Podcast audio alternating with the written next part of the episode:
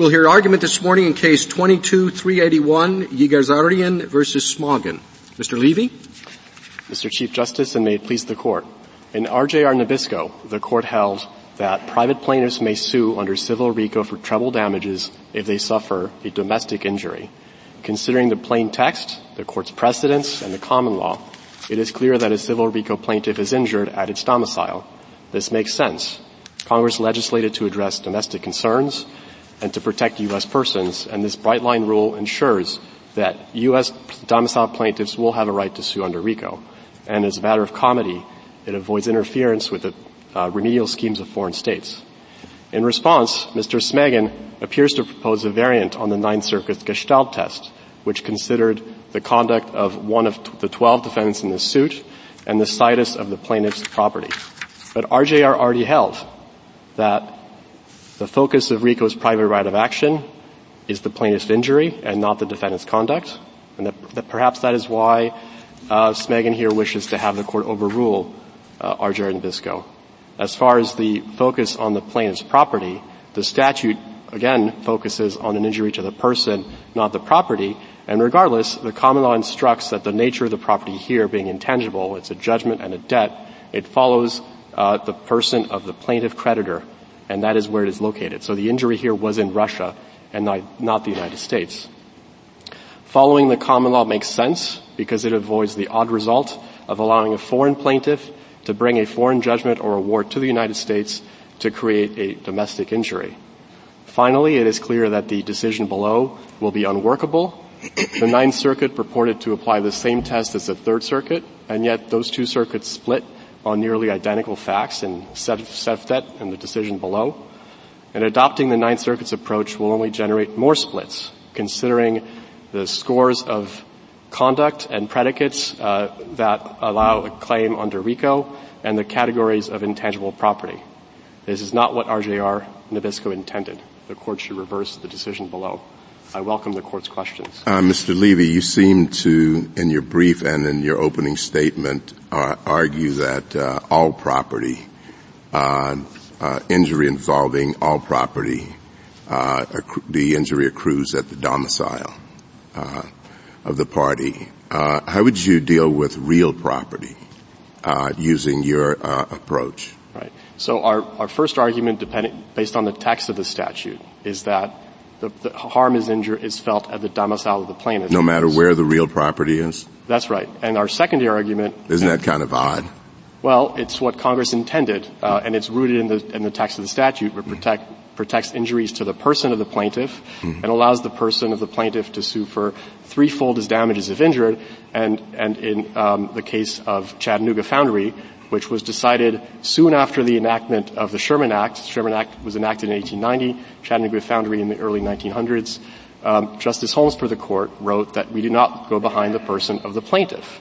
Uh, and that principle wasn't was is, is is probative not just because it is close in time. Perhaps the words in versus to uh, seem foreign to us today, but it was interpreted at the time so do we um, have to decide that all property, uh, the injury accrues at the uh, uh, the domicile, as opposed to just in this case we're dealing with intangible property? I think the court could decide could decide the case on narrow grounds, and to say that to, could leave open the question of whether harm to tangible property is felt is is, is a sufficient basis to proceed. But I do think the court should look to the text of the statute, which directs it to the person of the plaintiff. Um, and in the event um, the court does look at property, of course, we're dealing here with intangible property. A judgment is a debt, as the court recognized recently in the context of the uh, uh, of the of the Bankruptcy Act, um, just this term. And as the as the common law instructs, a debt follows the person of the creditor. Well, here here we the plaintiff obtained a California judgment to collect California property against someone living in California based on conduct in California. Right? There's a California judgment recognizing a, a, an award rendered abroad. Why can't we consider with all those connections that that's a domestic, uh, domestic injury? Well, there's no law that supports the notion that that judgment exists in California or in the United States. The common law has long looked at intangibles as following the person of the creditor Uh, Blodgett makes the point in the 1928, uh, and, and, the principle goes back to Justice Story's commentaries, uh, that, that a property right that is intangible, such as a debt, follows the creditor. And it does not matter that the debt can be enforced in California, which is the case here. I would add, of course, that the judgment here uh, is movable from California and can be recognized not just across the United States under the full faith and credit clause, but across the world. And indeed, the judgment in this case recognizes an award, and that was uh, recognized under the New York Convention, and that was also recognized in Liechtenstein. The, the uh, individual can also move around the world, right? Yes. So how is that different when you suggest that the judgment can move around the world?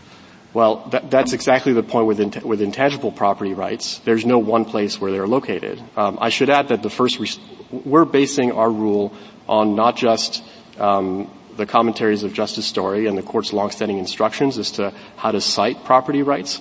The injury here is a failure to pay. That was felt at Mr. Smagin's wallet in, in Russia. And, and a judgment, a debt, um, a bond, uh, that's an intangible right. It's cited at the, look at the domicile of the, of the creditor for purposes of taxation, uh, for purposes of escheatment, um, and, and for all purposes, for enforcement purposes too. The, the creditor brings it with him to, to the location where the judgment can be enforced. And of course, the law does not require uh, that there be personal jurisdiction to enforce a judgment in the United States. Some courts in New York and California, we cite them in our brief, have allowed a plaintiff to proceed with judgment enforcement in the absence of any jurisdictional requirements. And of course, Shaffer, Shaffer itself in footnote 36 states that personal jurisdiction doesn't apply in, uh, in the uh, enforcement proceedings. Can I ask a question about um, your statement that the judgment is occurring or is the injury to pay? I, I guess I'm, or excuse me, the injury is uh, the failure to pay, which is what I think you said. Um, but what about all of the activities that were uh, allegedly taken in this case here in the United States to avoid enforcement of the judgment? Are you saying that's not part of the injury? Well, I, I think that's the defendant's conduct, and so our first response is that it is not part of the injury. The injury is what's felt by the by the plaintiff, I, I, and so RJR focus the focus of the statute under RJR is the injury. But why isn't that felt by the plaintiff here? Well, it's felt by the plaintiff where he's domiciled. That's what the common law instructs, and, and, and that is in Moscow. And that's what RJR, you, you took RJR to carry forward that principle that the injury uh, is directed to the person? No, I, RJR instructs that the court should look at whether there's a domestic injury. And to identify where that injury takes place, we look first at the text of the statute, as the court usually does, and we look at the common law uh, including prior and, and, to the precedents of this court interpreting the text that was adopted uh, by Congress in 1970 when it enacted RICO. And you said, that, but you, you, the common law that you're focusing on is the Chad, Chattanooga case? Uh, no, Chattanooga we're focusing on to interpret the words of the statute. The common law, um, we, we, look at two sources of the common law. One is uh, common law conflict rules, as reflected in the first restatement. And the reason we look at those is because the common law looked to the situs of an injury to determine which law applied and, and, and had a rule for determining where an economic injury occurred. And for that reason, um, uh, we look to the first restatement rule, which was the majority rule at the time of RICO's enactment. We also look at the common law citing intangible property rights. Um, that's reflected in, in Justice Story. That's reflected in some of the enforcement cases that the court looked at um, Chicago Rail versus Sturm, uh, Harris versus Balk. All right, so Justice Thomas raises the point of what about tangible property rights? So are are you prepared to concede that you might have a different outcome with respect to uh, a foreign plaintiff who has both property, tangible property interest, interests and intangible property interests that are um, put at risk through racketeering activity? Well, our primary argument is, is our first argument, based on the text, is that the result is the same for tangible or intangible property. You look to the plaintiff and where the plaintiff is, because the statute speaks of injury to the person of the plaintiff, and he may recover threefold his damages.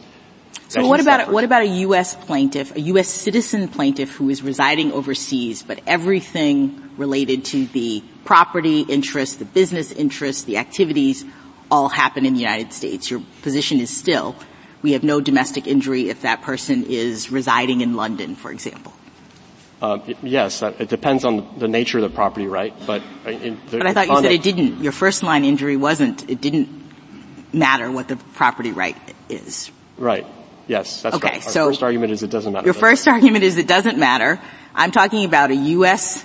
Uh, citizen who has business interests here, real estate here, uh, money interests here, and for whatever reason is residing in London at the time the racketeering activity happens, which is here in the United States? Your answer is no domestic uh, injury. If his domicile is London, um, unless he's undertaking substantial business activities, we, we allow that that may be a possibility. Yes, our primary argument is that there's no domestic injury. When you say primary argument, are you making a first argument and then saying even if we lose on the first argument, we have an alternative argument?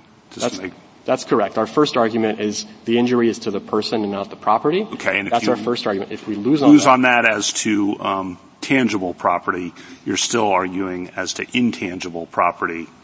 That's the rule. That's right. Okay. Counsel, I, I have a basic problem, which is, as I was reading your brief and thinking about this case, you keep talking about domestic injury. And I was trying to figure out where you got that from, and I then went back to RJ are, of which I wasn't the party, I was recused. And as I see the word domestic injury there, it was shorthand for the second step of the um, extraterritoriality analysis the court adopted, don't you? I think dom- domestic injury was shorthand for the second step of the two-step inquiry for the holding at the second step that the focus of the statute is a domestic right. injury. Exactly. But the court wasn't looking at the plaintiff. It was, and in fact it said, and didn't say uh, explicitly that foreigners couldn't sue. What it said was that step two determines, and I'm quoting it, whether the case involves a domestic application of the statute by looking to the statute's focus and the word it uses, if the conduct relevant to the statute's focus occurred in the U.S., then the case involves a permissible domestic application, even if other conduct occurred abroad. So, you seem to be thinking that injury is the conduct. I think of injury, of injury as the focus of the statute of what conduct and where was it done that would violate the act. Um, and so that's a big difference for me. And that goes to the Chief's questions and Justice Jackson's question. That here, all of the, uh, whether they can prove it or not, different question. But the uh, evasion of the judgment was in California. The claims are that all of the activities to evade the judgment were directed from or took place from California, um, and that the judgment is a California. So tell me why those aren't the acts that constitute the RICO conspiracy at issue here.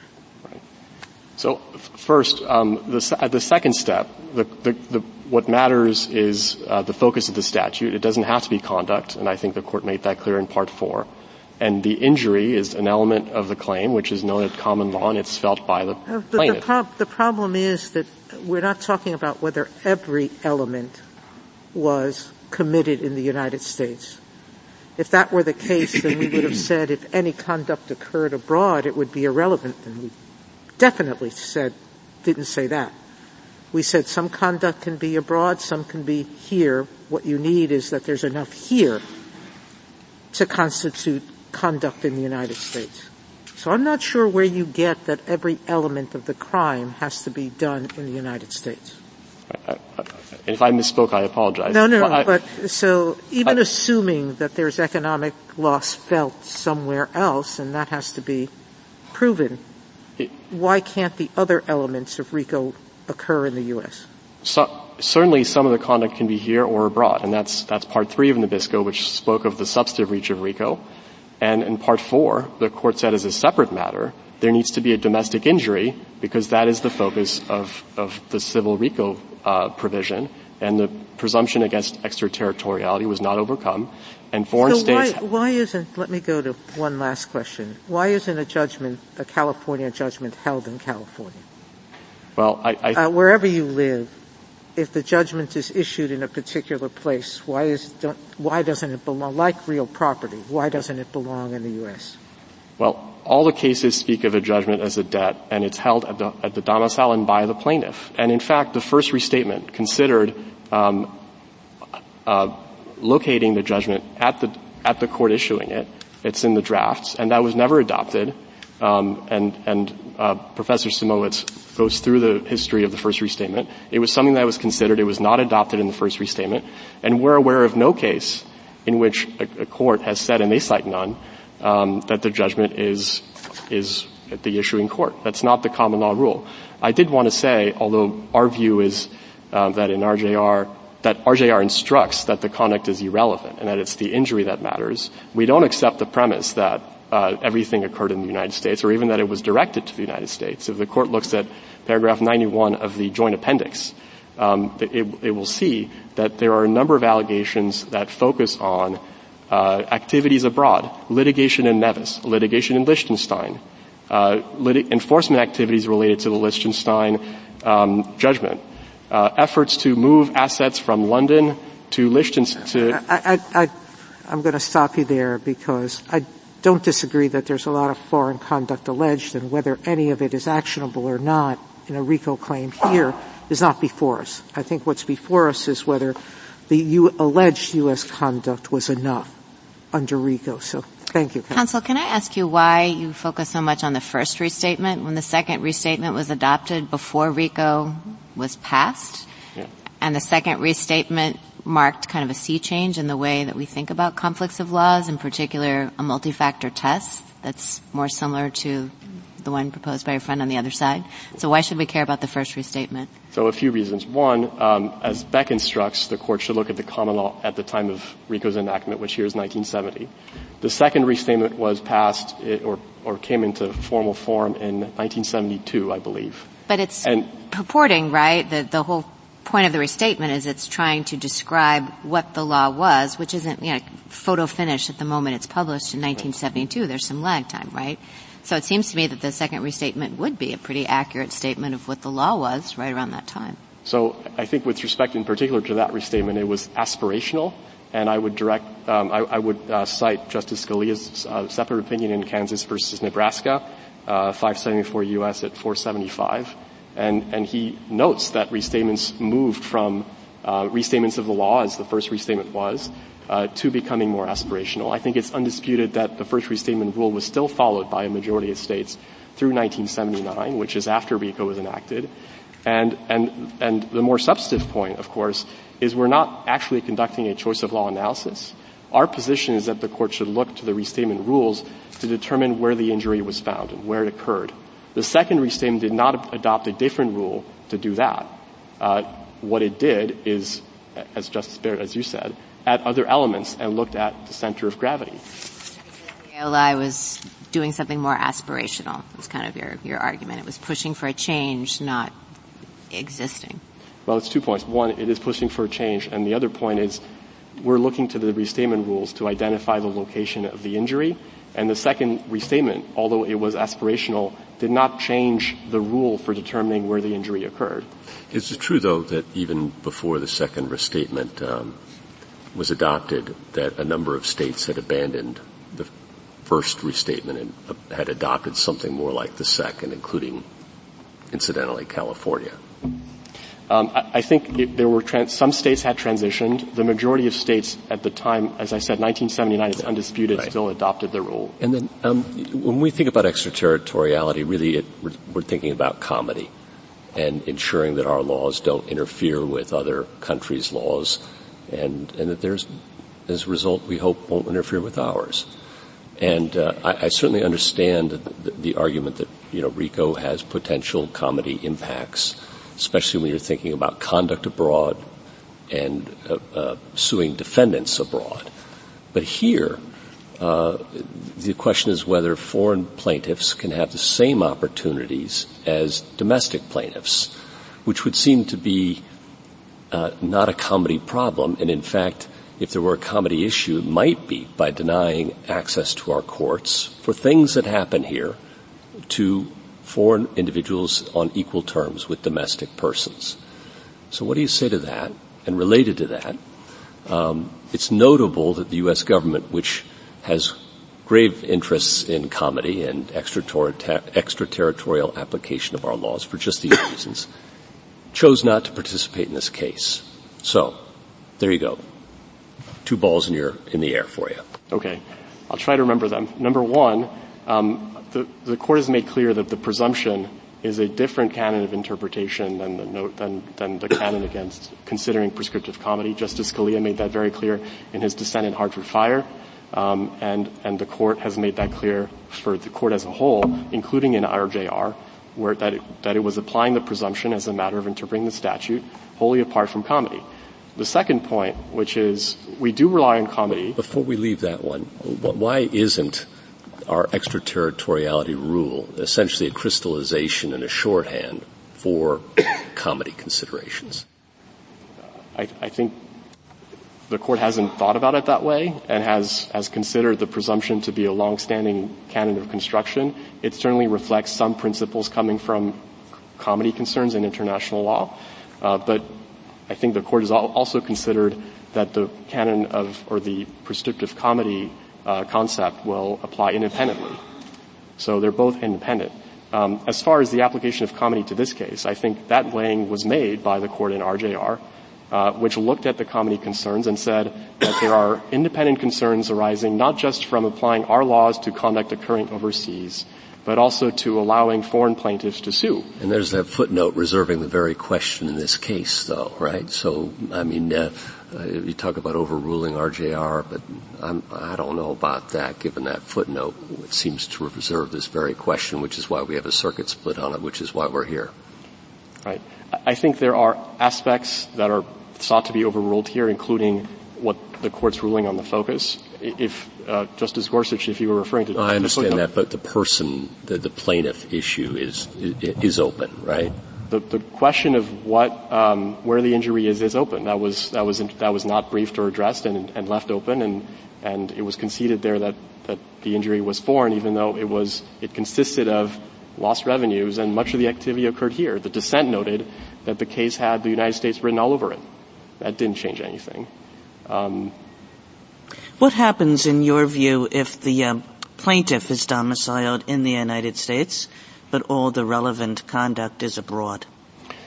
If the plaintiff is domiciled in the United States, then um, he or she passes the 1964C requirement of having a domestic injury. And as far as the, whether the conduct is within the scope of RICO, that turns on whether the substantive provisions apply extraterritorially. Right. So the, it's assuming that they do, so that the substantive provisions would apply. Um, right. But then you're saying that the that the right of action can also kick in, even though everything was done abroad, and the only connection with the United States is that the plaintiff is domiciled here. Uh, right. Uh, that's because Congress made a judgment call that the substantive scope of RICO would apply extraterritorially. I think the court was unanimous on that point in RJR. And the issue of whether there's a domestic injury comes in as a separate matter because the court ruled that the presumption applies separately to section 1964C and required domestic injury. So it's a separate check that a plaintiff has to go through under civil RICO in light of the court's instructions in RJR Nabisco. Again, recognizing that providing a remedy raises wholly distinct issues.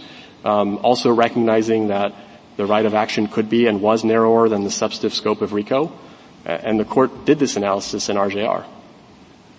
In the RJR case, didn't the court also say that we had a context specific kind of dynamic working here? I think the thing that is confusing me a little bit about your argument is that it seems as though you are advocating a bright line rule when in RJR the court suggested that application of the domestic injury rule will not always be self-evident, that it depends on the context. So how do you square that suggestion with your test?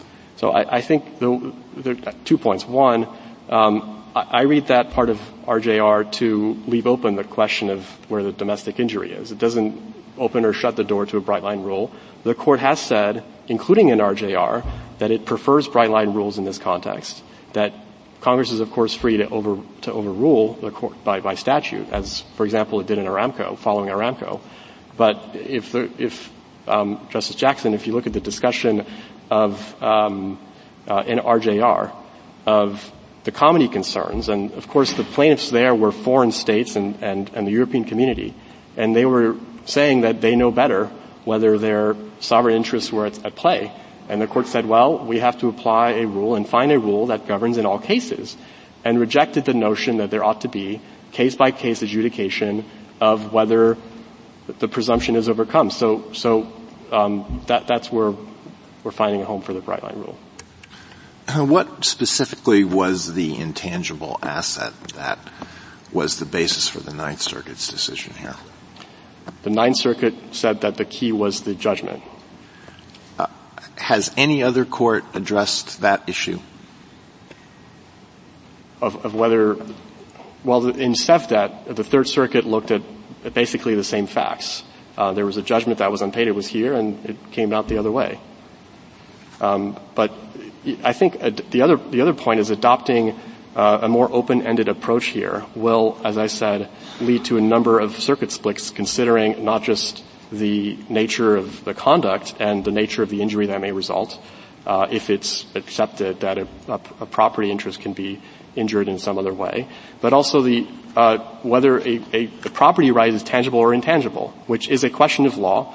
Um, in Bascuñán in the Second Circuit, for example, held that a, uh, a, funds in a New York account, this is the Second Circuit, were tangible form of property and therefore were there.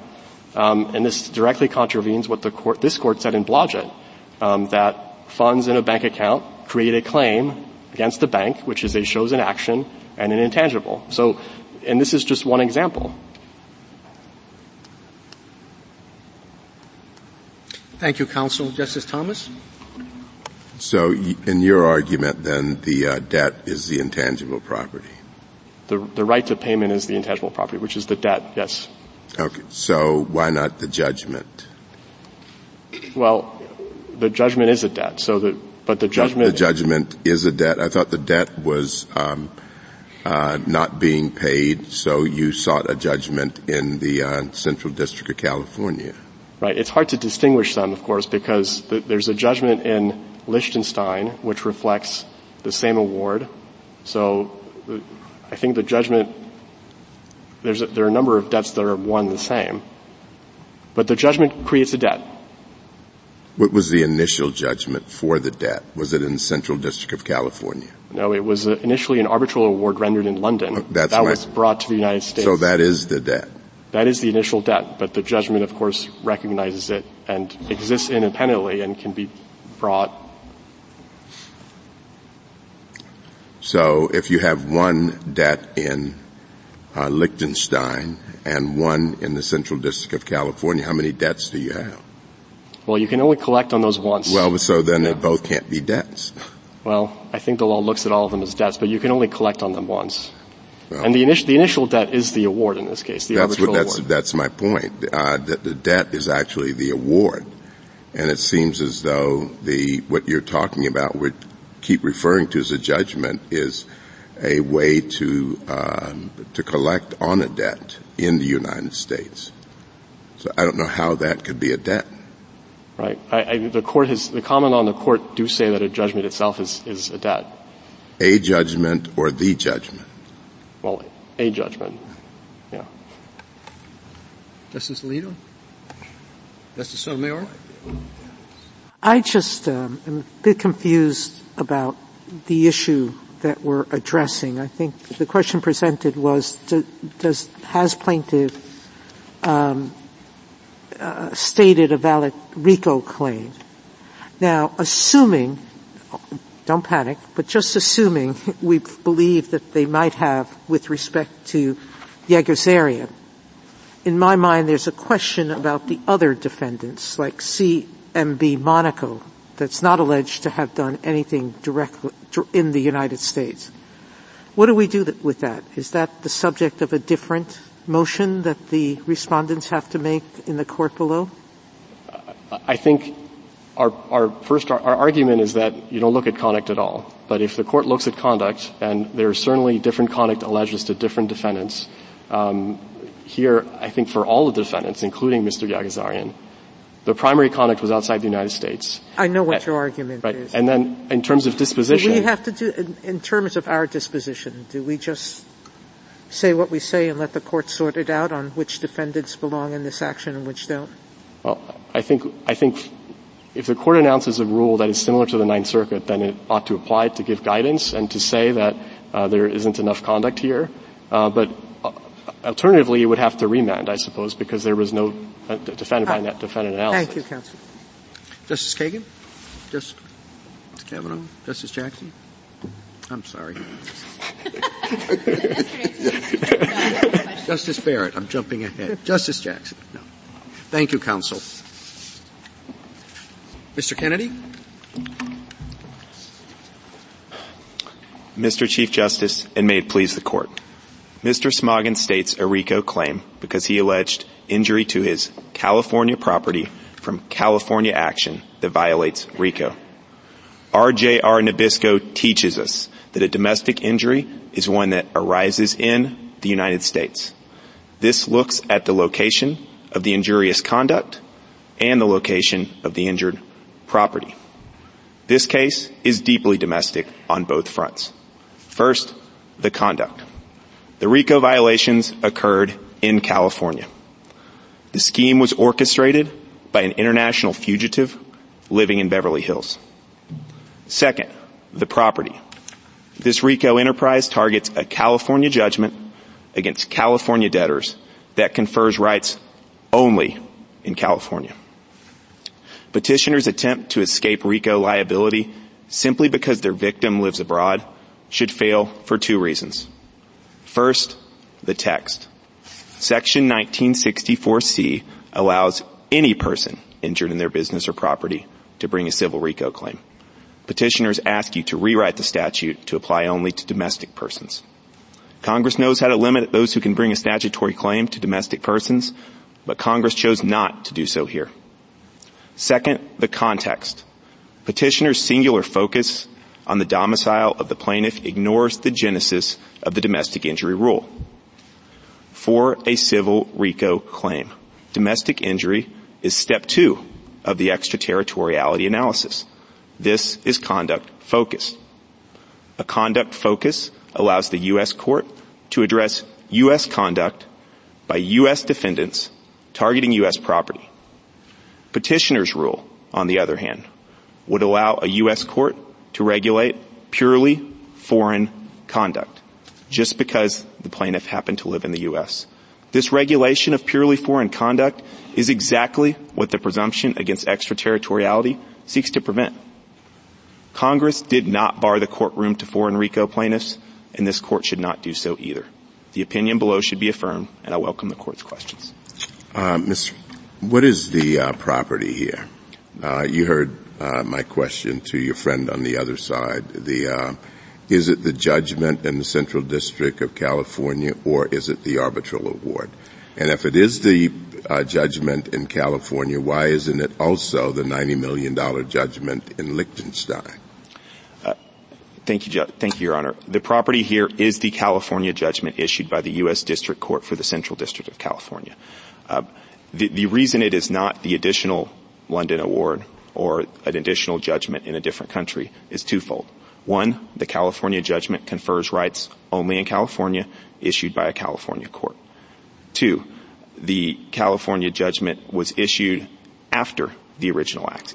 The RICO claim is based entirely on acts that occurred after the arbitration award was issued. Completely different actions, completely different liability we're seeking here. We're not going back to anything that happened before the award, and we're not doing anything that led to the original award. It is a little bit odd, though, isn't it, Mr. Kennedy, that this whole, uh, yes, there's a California judgment and acts, alleged acts taken to avoid that judgment, but all of that is derivative on um, a dispute that was fundamentally foreign in nature between foreign parties involving foreign conduct have um, uh, initially adjudicated in another foreign country.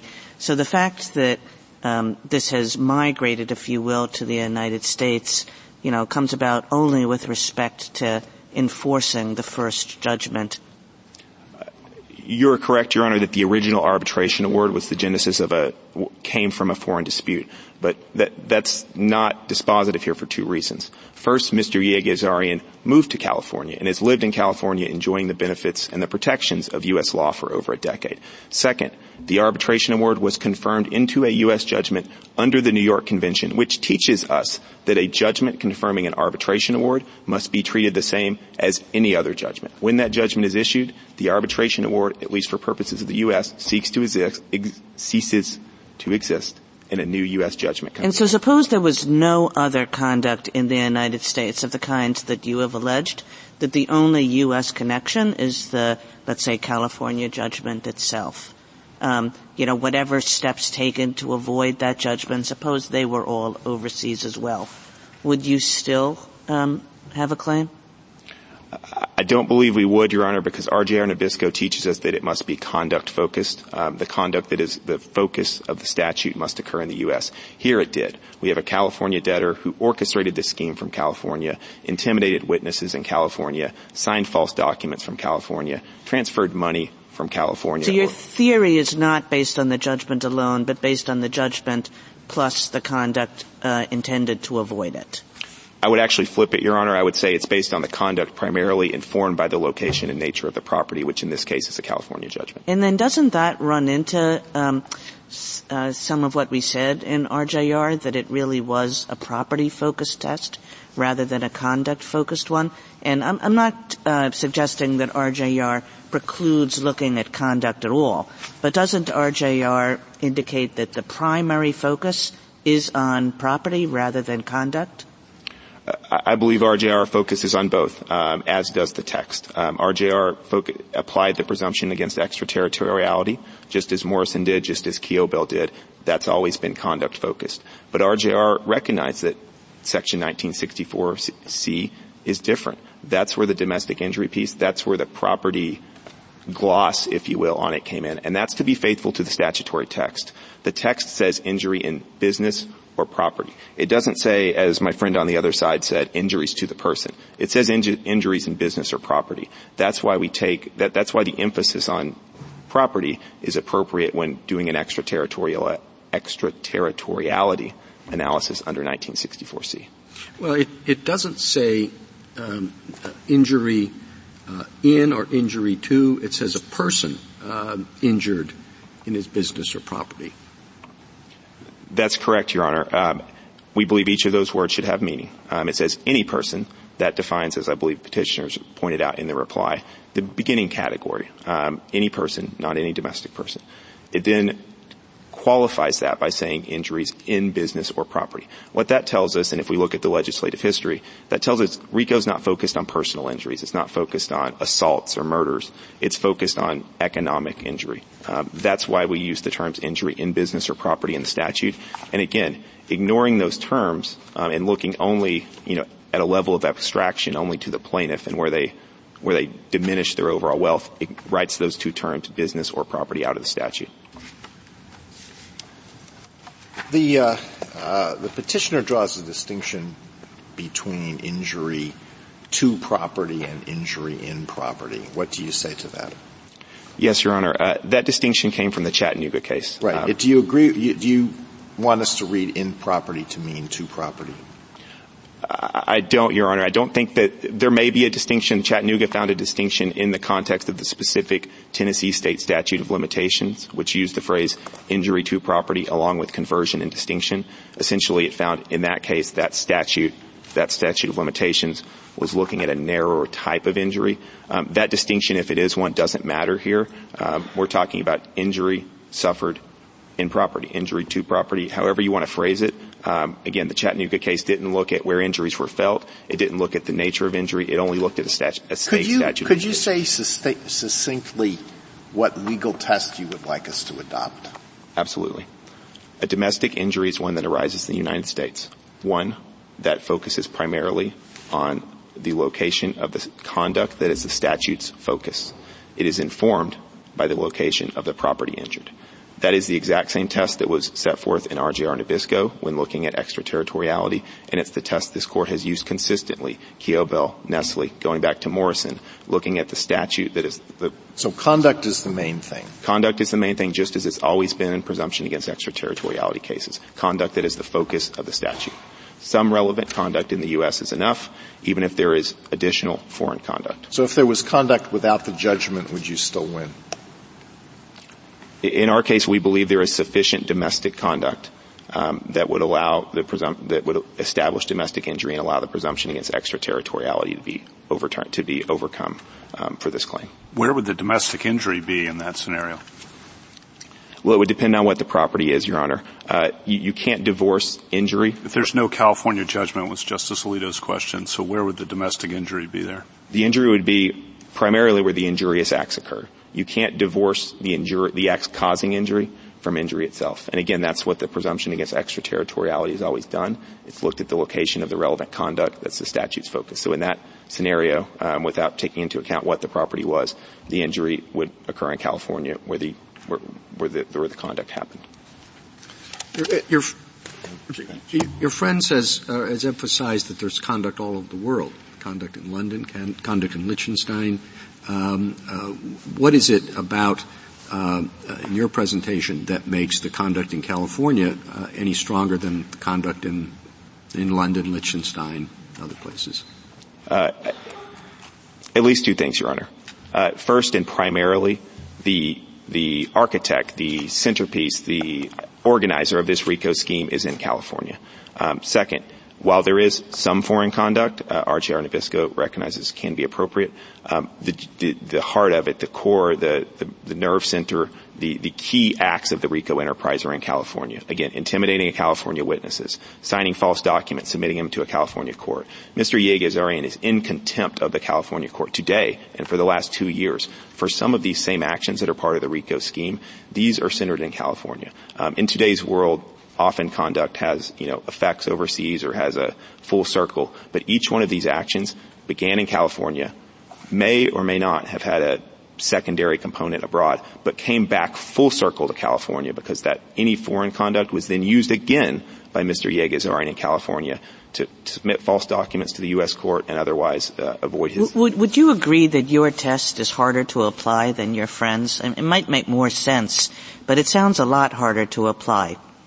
Um, I do agree that a test that looks that is context specific, as RJR recognized, um, is slightly harder to apply than a bright line test. Um, but but our cases tell us that, and history tells us that, while bright line rules may be desirable, um, they they're not desirable when they violate precedent or the statute's text. And the bright line here does that. It also leads to absurd results, as, as was uh, discussed with my friend, where a U.S. citizen living abroad um, may not be able to sue for a purely U.S. action. Um, so while bright line rules are easier, um, this court has been doing extraterritorial, and other lower courts have been doing extraterritoriality analysis with a similar test that looks at conduct for, for decades now. Um, and we have confidence that the courts can do it. You, your argument is in part that the California judgment constitutes a property interest that is separate from the debt that was incurred as a result of the original fraud. That's correct, Your Honor. Well then, and, and would you agree with Mr. Levy that you couldn't collect on the judgment in Liechtenstein and then turn around and try to collect on the judgment in California?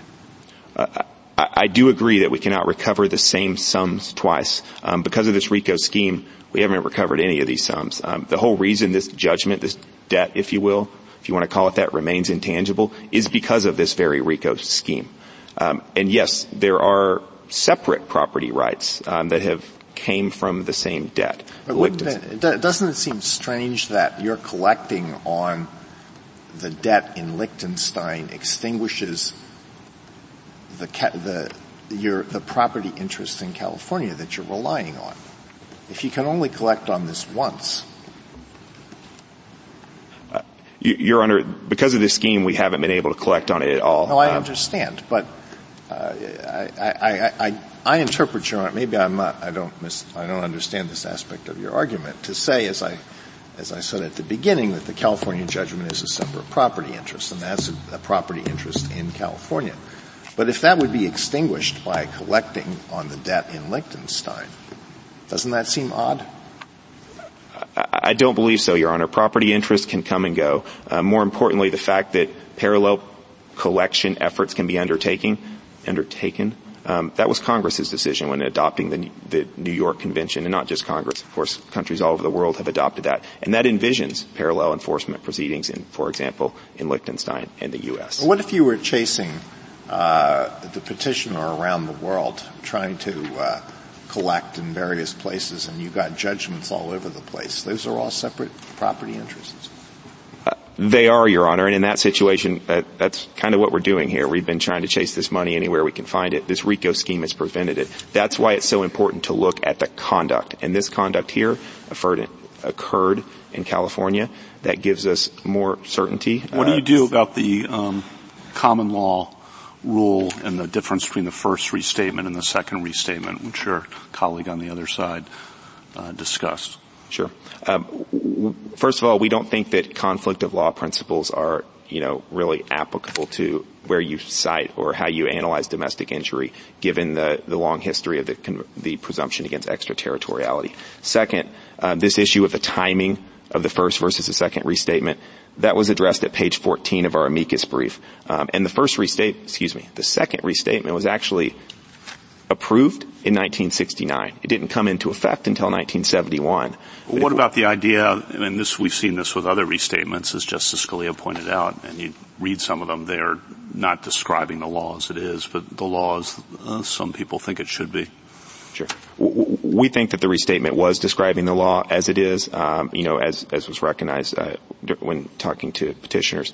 These things don't happen overnight. Um, again, there were multiple drafts circulated before the final draft was adopted, 1969, one year before RICO. So if we are looking at the the trend of the law or the state of the law, whatever we want to call it, to the extent the background law is relevant, um, it is look at the conduct, look at this multi-factor test. It is not domicile only. Counsel, I want to follow up on the questions that Justices Kagan and Alito were asking you just to make sure I understand your position. So as Justice Alito was positing, you're chasing this guy around the world trying to collect the money that's owed you in this London award.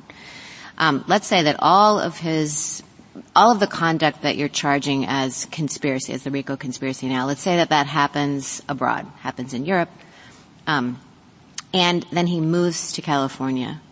You get the California judgment but all he's doing now is just refusing to pay. He's not doing anything. But you do have a California judgment. Do you concede then that you would not be able to sue him, that the, the property injury wouldn't be here, or is purely the California judgment enough, even though the conspiracy and all of the bad conduct happened abroad?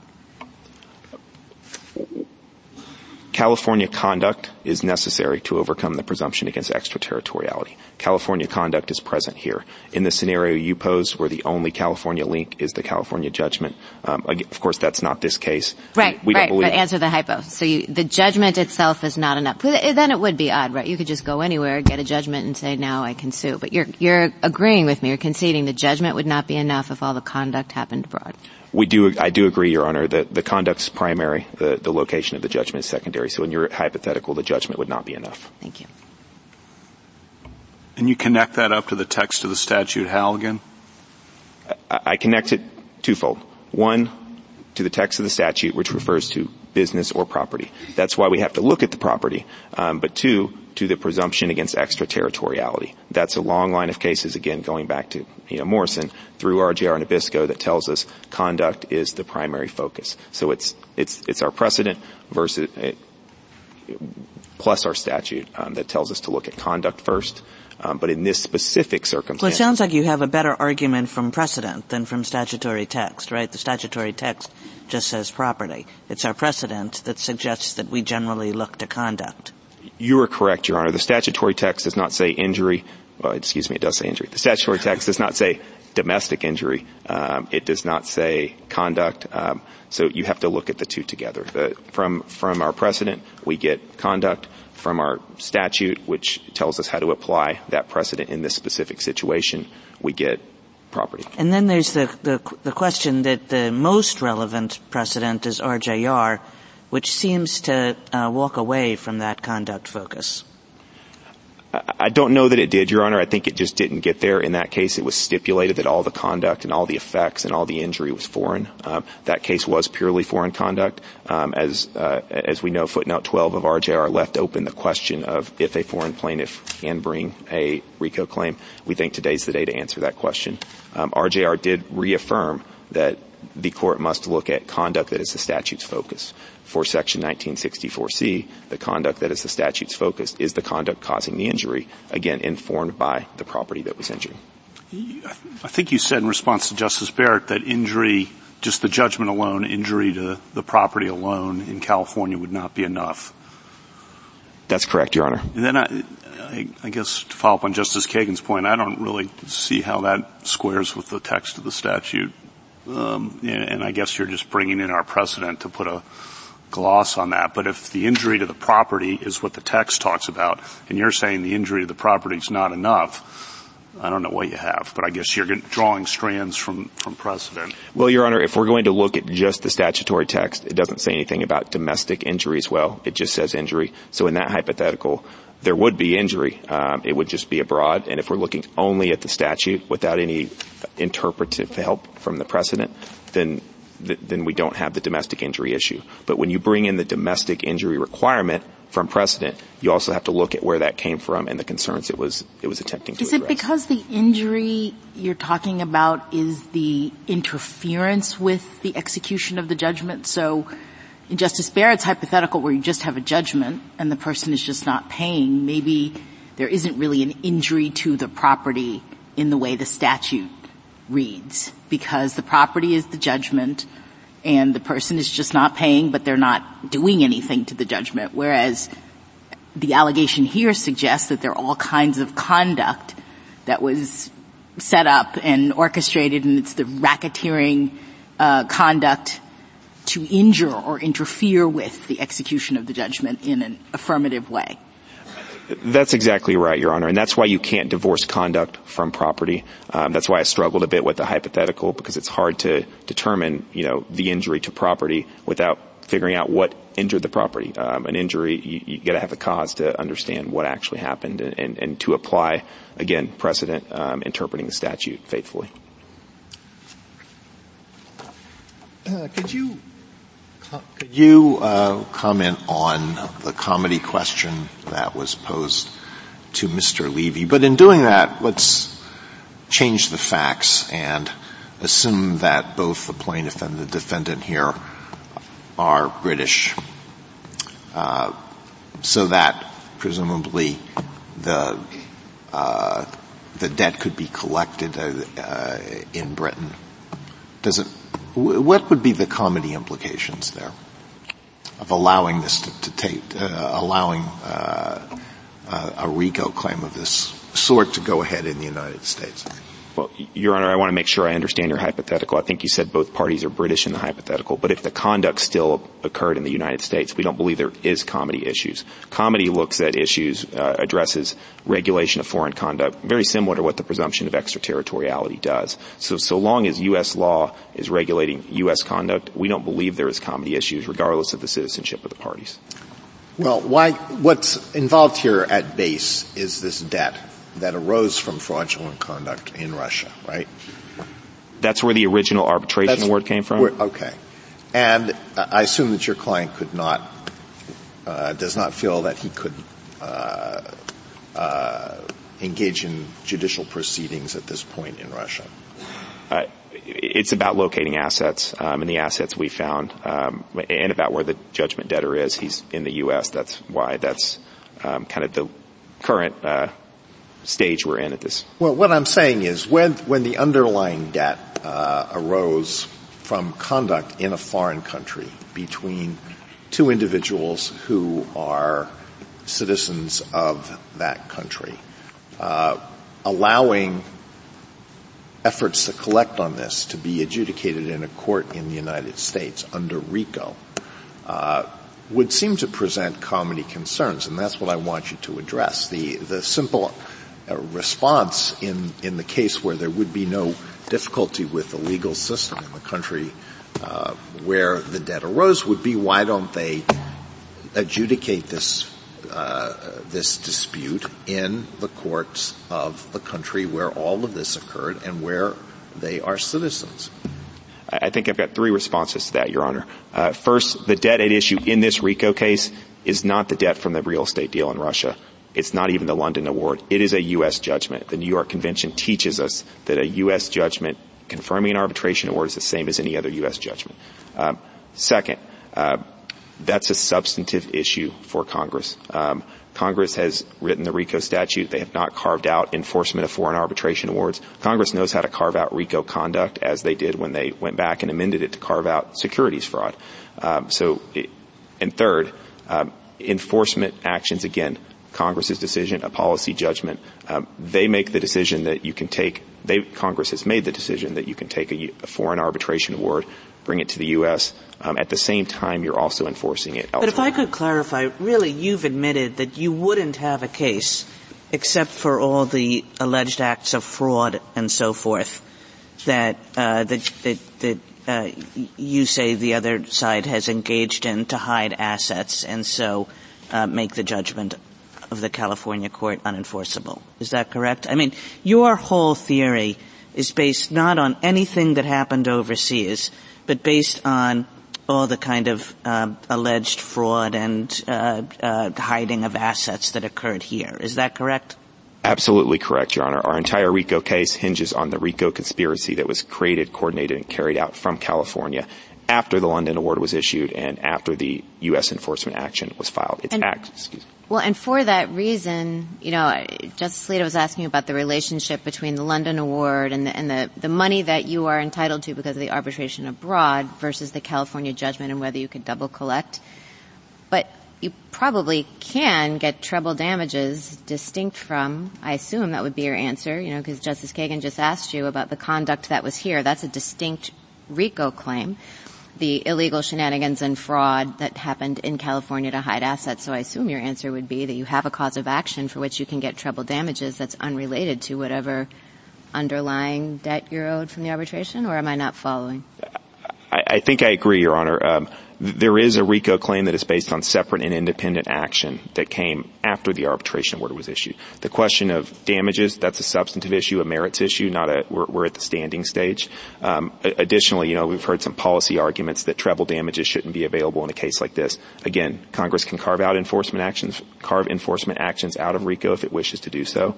Um, but we're talking about distinct acts that occurred after entry of the arbitration. And that's my, that's my question about the distinctness of this as opposed to the award that you received in London. It's, it's going, it's getting at different conduct, different things, different injuries. Absolutely right. Um, and as to the damages piece, it's not as simple as I get three times my judgment. I've got to, just like any other RICO case, prove proximate causation, um, prove a damages theory. But again, that's a, a, an issue that the courts will sort through um, upon remand. That's not a threshold standing issue, which is what we're here today for. Well, do you think that the availability of treble damages under RICO is an answer to the comity concern that might be expressed, or do you think it is a basis for the comity concern that might be expressed?